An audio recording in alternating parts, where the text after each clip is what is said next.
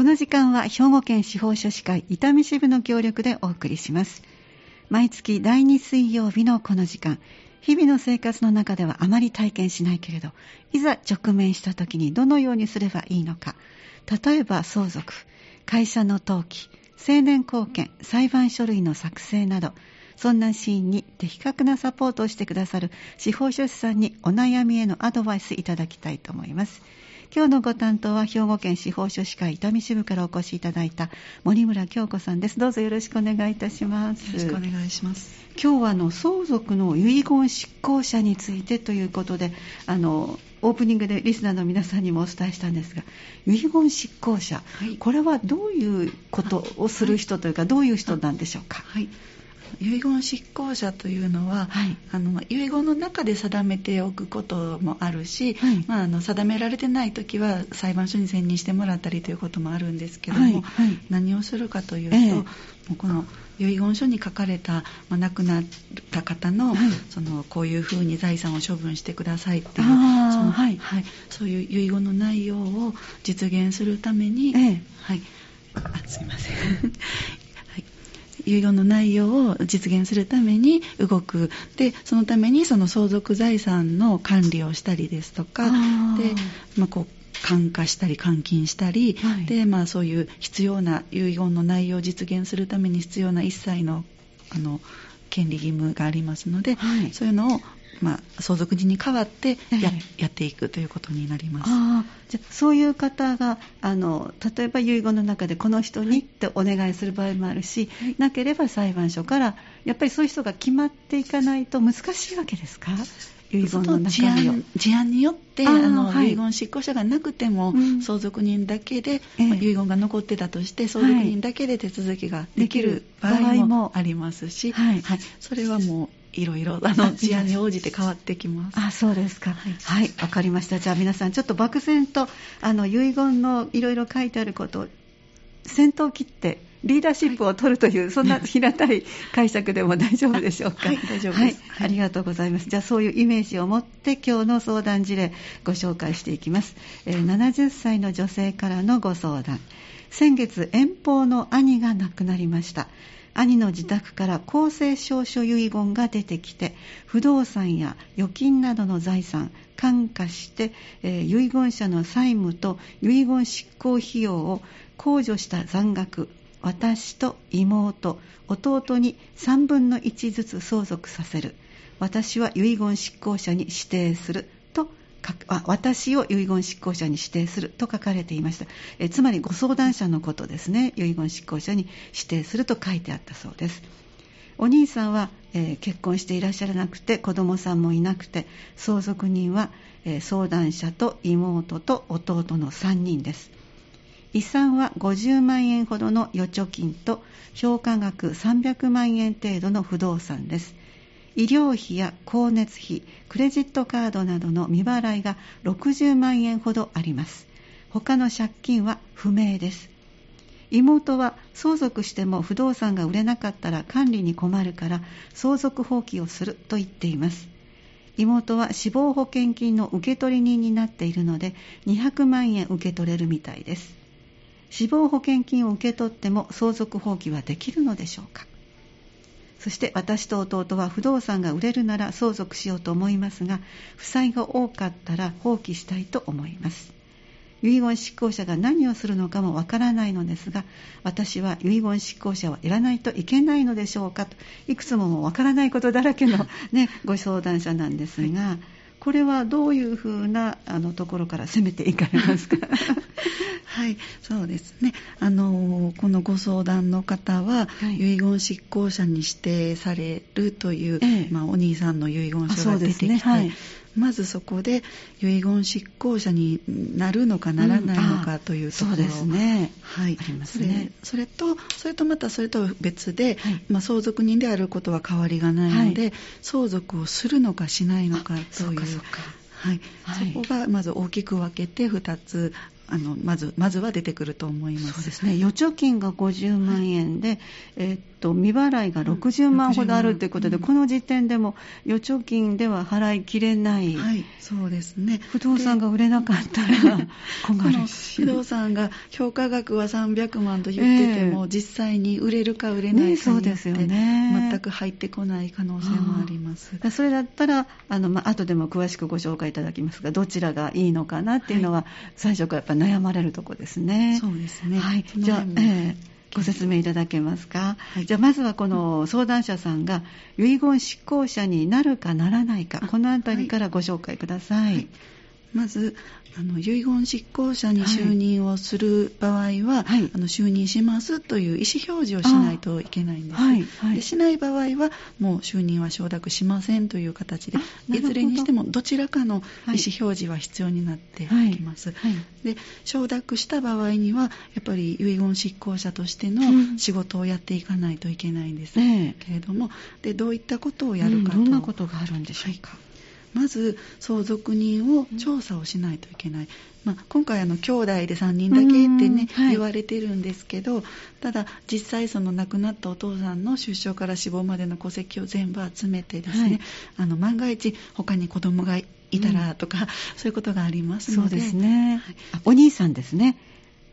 あ、お兄さんですね。はい、すみません、はい、お兄さんが、はい、あ他に、まあ、見込んで子供もなく亡くなられたということなんですけど、まあ、万が一他に子供がいるとかいうことが出てくると、あの変わってきますのでで、まずは相続人を調査するために戸籍を全部集めます。これを集めることではっきりわかるわけですね。はい。でそしてその相続人と確定した人全員に対して、あの通知をしないといけないんです。通知を。はいまあ、あの自分が遺言執行者になるというそうなんですね、はい、就任しますっていうことの通知と、はい、それからこういう遺言がありましたっていうことで、はい、その内容を、コピーを取るとかしてで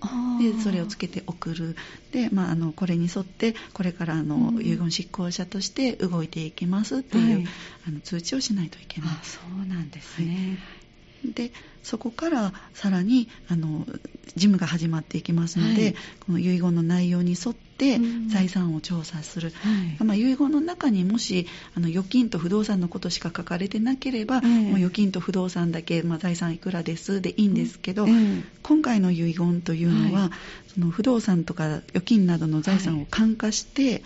でそれからお金に変えてということですね、はい。お金に変えてそこからあの亡くなった方の債務と遺言執行費用等を控除して、うん、でそして残った残額を、まあ、3人で3分の1ずつ相続っていう内容で書かれて、えー、ね、でこういうのは生産型遺言と言われるんですけど、はい、まあ、遺言執行者の方で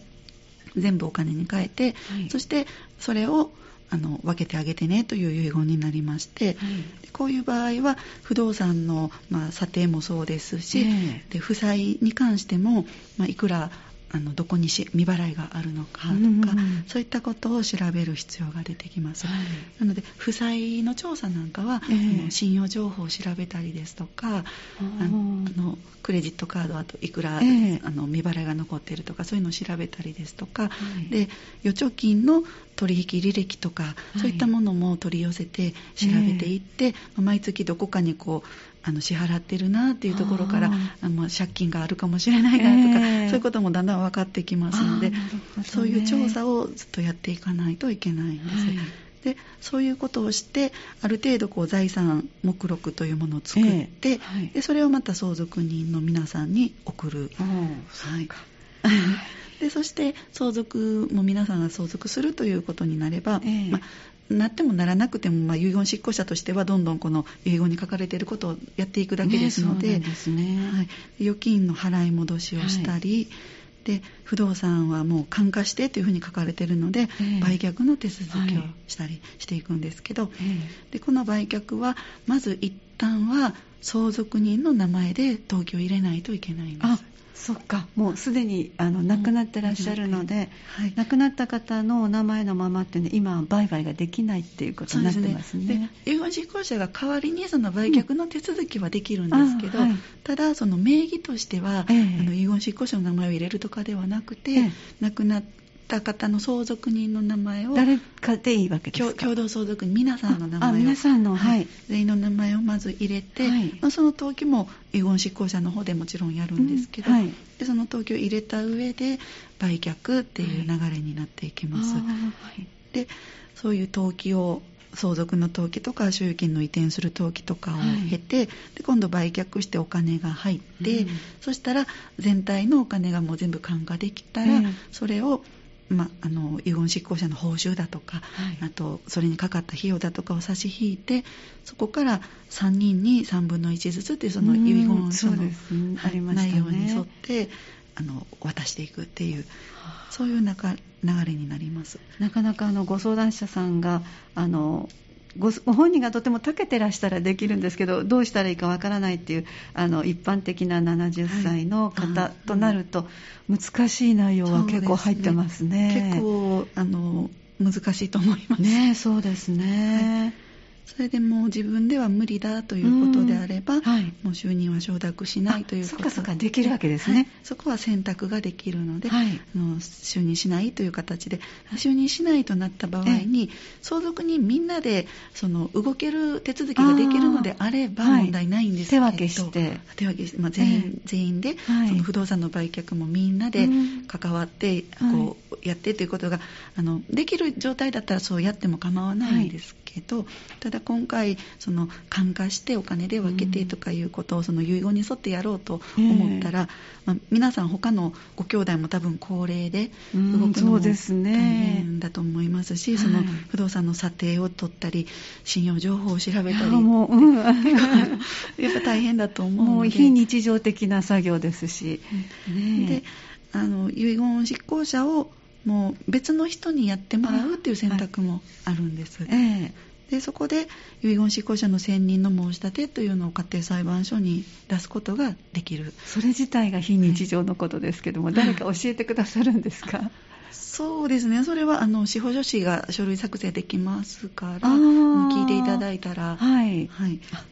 ですか。じゃあ後ほどそのあたりもまとめてご紹介ください、はい、えー、まずはこのご相談者さんが、えー、遺言執行者になるかならないか。なるとしたらどんな事務があるのかということを詳しくご紹介いただきました。そして相続をするかしないかということも、ここでは整理しなきゃいけないとおっしゃってましたね、はい、一部分までまずはご紹介いただけますか？一部分ご紹介いただけますか？はい、そうですね。あの相続、えーするかしないか結局その財産がプラスなのかマイナスなのかっていうのを見ていかないといけないんですけど、はい、でどうしましょう？まず妹さんそうですね。あありましたね、はい、保険金を受け取るということでしたね、はい、はい、でこの死亡保険金っていうのは、はい、そのそもそも受取人に指定されている方の固有の権利になってくるんです、はい、なのでその亡くなった方の相続財産ではないということで、はい、だからあのこれを受け取っても相続を承認したということにはならないので、ええ、相続放棄とは関係ない。あそうですか、ということでまず妹さんが死亡保険金受け取っても、はい、相続放棄はできるということになります。そうなんですね、はい。でまあ、それと同じようなものであの年金ですとか、はい、あのこれは受け取ってもいいのかどうかってよく聞かれるんですけど、はいはい、年金も相続財産ではないのであの法律上も違うっていうことになってますので、えー、あのもし亡くなられた方の年金をまだこう、受け取るあの発生してます。亡くなった月まで年金が発生しているのでそ,、はい、でそれを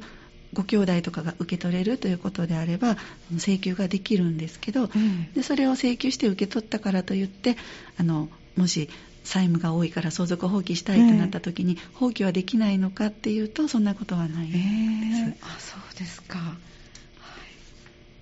その他もその入らないものでありますか、はい、例えば、えー、ああの葬儀などを行って、えー、あの葬儀費用を出された方、はい、大体喪主の方が負担されることがそうですね。割と固まったお金になりますね、はい、多いと思う。残された方がね、はい、お支払いして、でその払ったことに対して例えば三田市であれば、うん、三田市の方に申請をすると、ええ、あの5万円ほど総裁費っていう形で、喪主の方にお金が戻ってくるんですね。でそれもそのその方が自分でやったことに対してこう戻ってくるお金なので、はい、はい、これは相続財産とは関係ないのでこれを受け取ったからといって相続放棄もし放棄するとなってできないということはないんです、はい、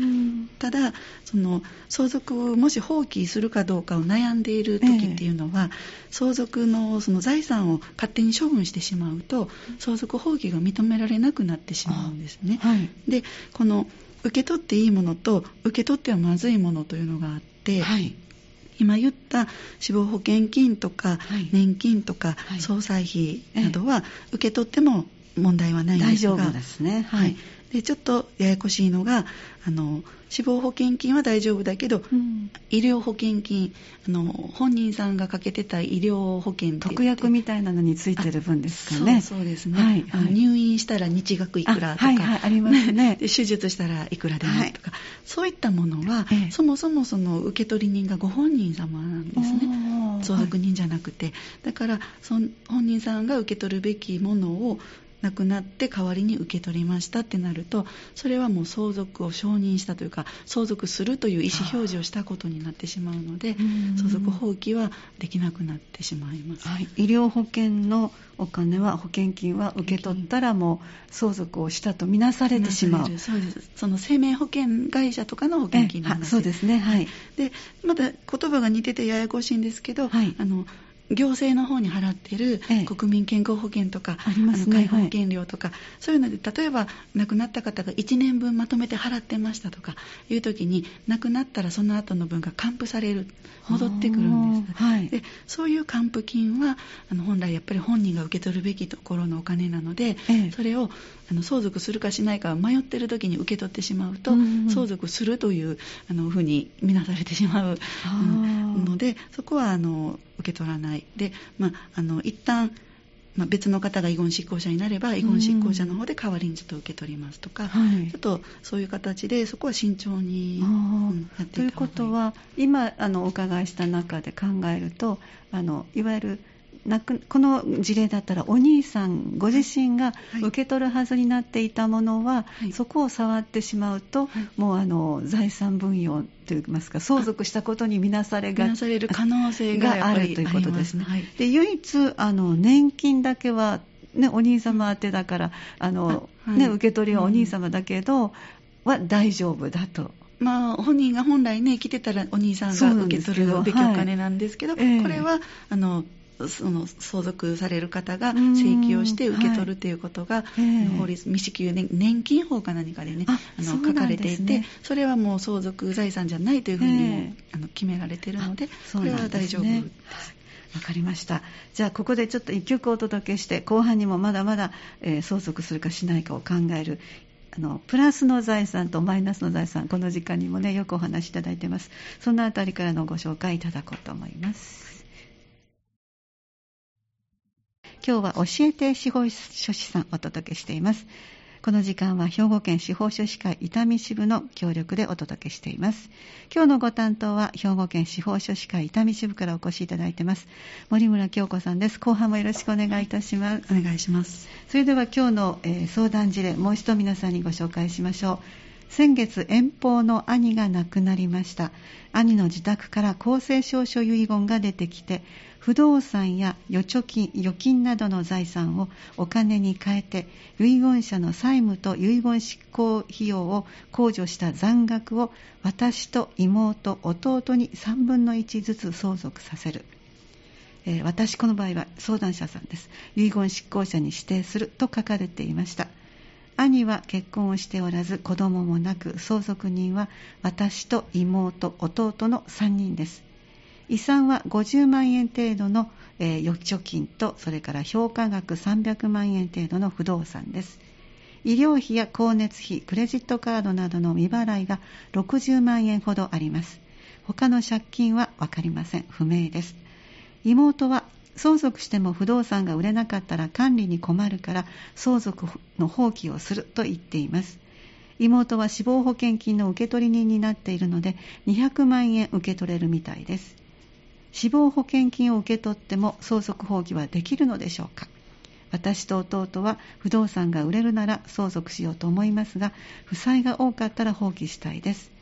遺言執行者が何をするのかもわからないのですが私は遺言執行者をやらないといけないのでしょうかということで前半結論を出していただきました、えー、まずはこの相談者さんは遺言執行者やらなければいけないのでしょうかということでお答えいただいたのがはい。ああのここはもうやらなければいけないかどうかといいますか、まあ、あの就任するのかしないのかっていうところで、はい。はい遺言執行者になるとあのどういうことをしないといけないかっていうのをご説明させてもらったんですけど、だ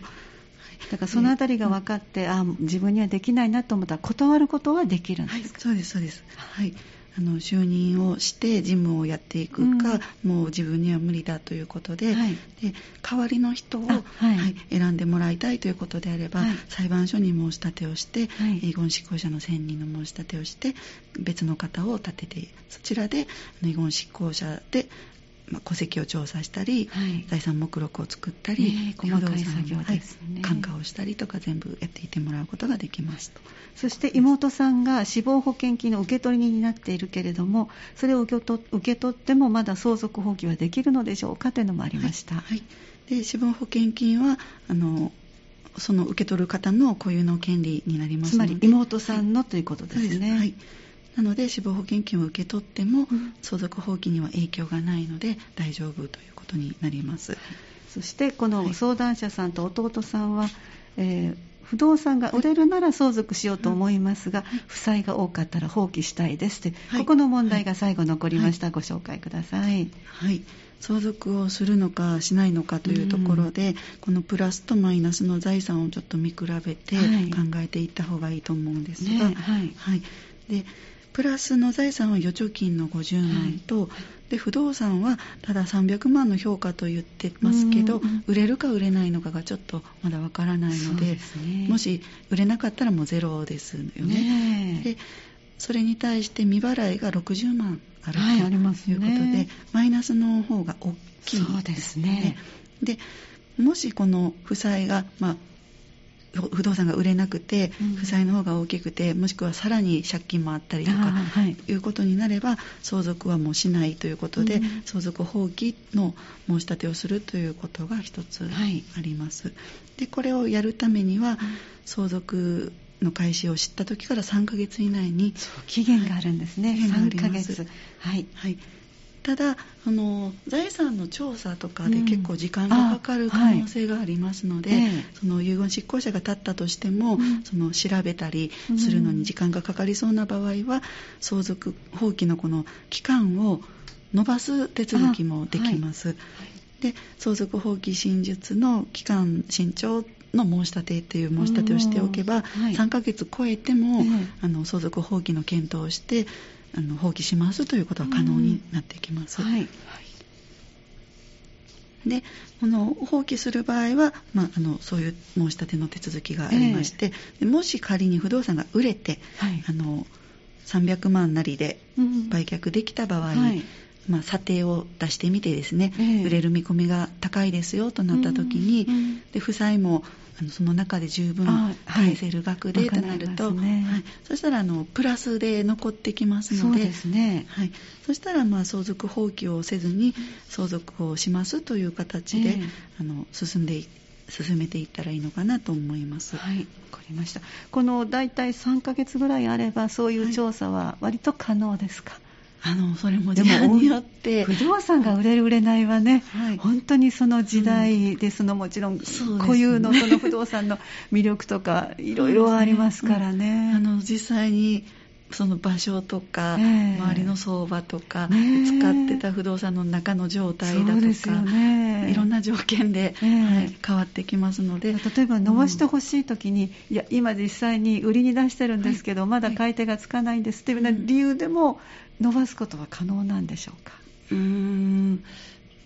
その自由を書いて出して認められるかどうかというところですね。その調査に時間がかかってるというのは、まあ、しょうがないかと思う。調査か、そうか。ではないですもんね。ではないですね。ただ、ただ迷ってるだけというのはちょっと。お客さん待ちをしてるという。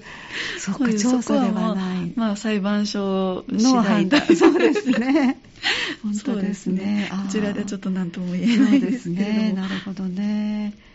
その間にちゃんと結論を出さなきゃいけないというところがあるわけですね。はい、そうですね。はい。でそういう形で相続するかしないかを検討して、はい、あと、まあ、遺言執行者としてもできるかできないかを検討して、うんまあ、無理であればもう遺言執行者はどなたかに任せて、うん、でそこでいろいろ財産調査をしてもらって、はい、財産目録を見て、はい、その上で相続するしないを決められて。でまあ、放棄する場合は、そういう相続放棄の真実だとかあとまあ、皆さん全員が放棄した場合は、はい、あの不動産だけはあの残ってきますのでそうですね、はい、でその管理責任とかが問題になって、はい、気になりますね。はい、で現在の法律の中では、ええ、その放棄した場合でも、次の相続人が管理を始めるまで、不動産の管理義務があるというふうに定められてて、はい、まあ、今回のケースではもうこれ以上後の相続人というのはいないんですけど、はい、兄弟相続なので。そっかそっか、はい、ってなると、まあ、その誰かが財産管理をしてくれるような状態になるまでは、不動産の管理義務があるので放棄をしたからといって、えー、もしその不動産に何かこう、まあ、例えば腐って倒れたりとか、はい、台風とか台風とかでその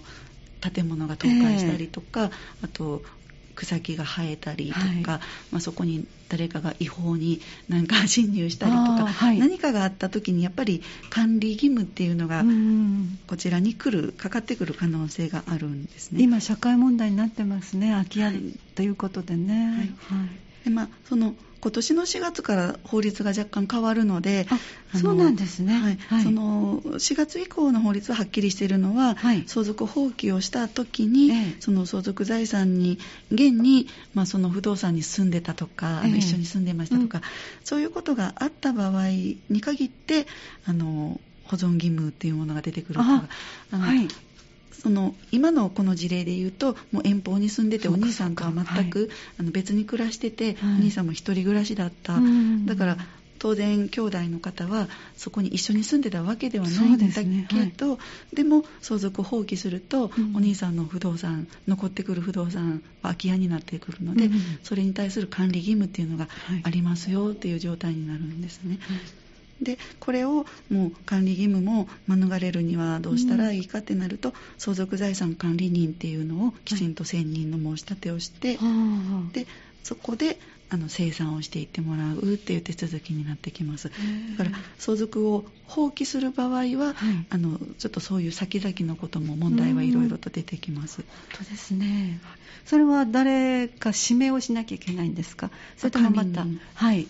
指名をして申し立てをすることもできますし、ええ、まあ、例えば専門職を、まあ、やはりここも専門職の方も、ね、相続人の方が自分であの自分を候補者にというのはあんまりないと思うんです。でまあ、専門職のあの書類作成とか受けた時に、はい、候補者になってっていうことももちろんありますしで候補者がなければ裁判所の方で、えー、はい、選んでくれますので、はい、たただあの不動産のその管理を相続財産管理人に任せるとなったら、えー、その相続財産管理人に対する報酬とかも後から発生してくるのでそうです、ね、であの不動産の管理をしないといけないのでうんうん、で最初の申し立ての時に予納金っていうのが必要になってくると思います。そうなんですか。結構何十万とかあそんなに単位で、はい、割と大きな額になるんですね。そうですね。もちろんそれはあの生産の中で、あの相続財産管理人が不動産を売却してでお金に換えて、はい、でそこからあの管理人の報酬も出てってこう残ったらその予納したお金もまた戻ってきますけれども、はい、そういう支出も出てくる可能性はあります。そうなんですね。もし不動産があの売れそうだなって、プラスになるなということであれば、まあ、相続を承認するという形で、それであとは遺言執行者がついておれば、はい、遺言執行者の方であの相続人にその不動産の名義を変更して、はい、それから売却の手続きも全部やってもらってで預貯金のお金の払い戻しも全部遺言執行者の方でやって、はい、で全部お金に変えた上で、まあ、必要な経費は差し引いた上で相続人にあのきちんと分配をする、まあ、遺言に遺言に沿って、はい、はい、3分の1ずつと書いてて、えー、まあ、相続放棄されたら妹さんにはもう分配はないんですけど。2分の1ずつということに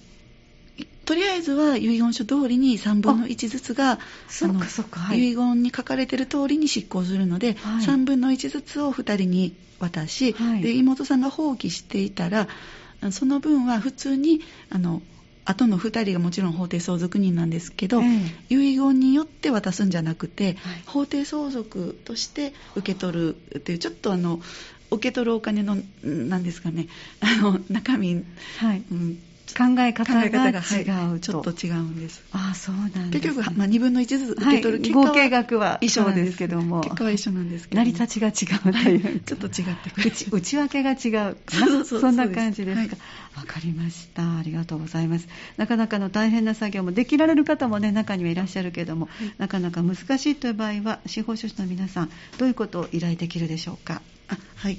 え今回の不動産であれば、はい、相続の登記ですとか、ね。はい、で売却した時の収益の移転登記ですとか、はい、それからあの裁判所に申し立てをする、ねね、書類の作成などができますので、相続放棄であったり、うん、その真実期間の新調だとかで遺言執行者の選任とか、あと財産管理人の選任とか、そういった申し立て書類は全て作れます。はいかりました。あと、はい、あの管理人財産管理人とか遺言執行者とかももちろんあのやっております。そうなんですね、はい、はい、ありがとうございます。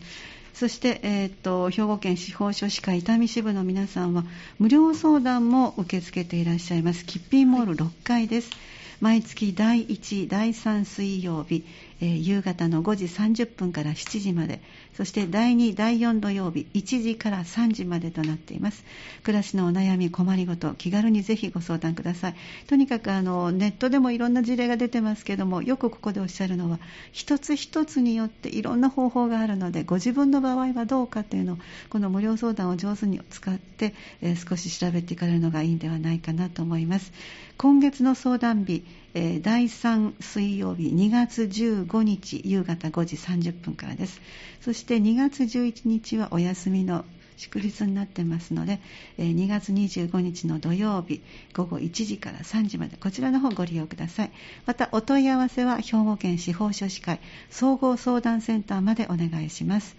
電話番号078-341-2755 078-341-2755です。え今日は兵庫県司法書士会伊丹支部から森村京子さんをお越しいただいて相続の遺言執行者についてなどいろいろと伺ってまいりました。どうもありがとうございました。ありがとうございます。